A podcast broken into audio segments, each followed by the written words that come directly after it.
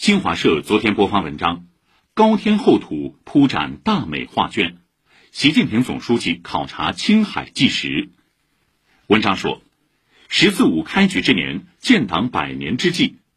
六月七号到九号习近平总书记踏上高原看企业访社区进农村考察自然保护区发表重要讲话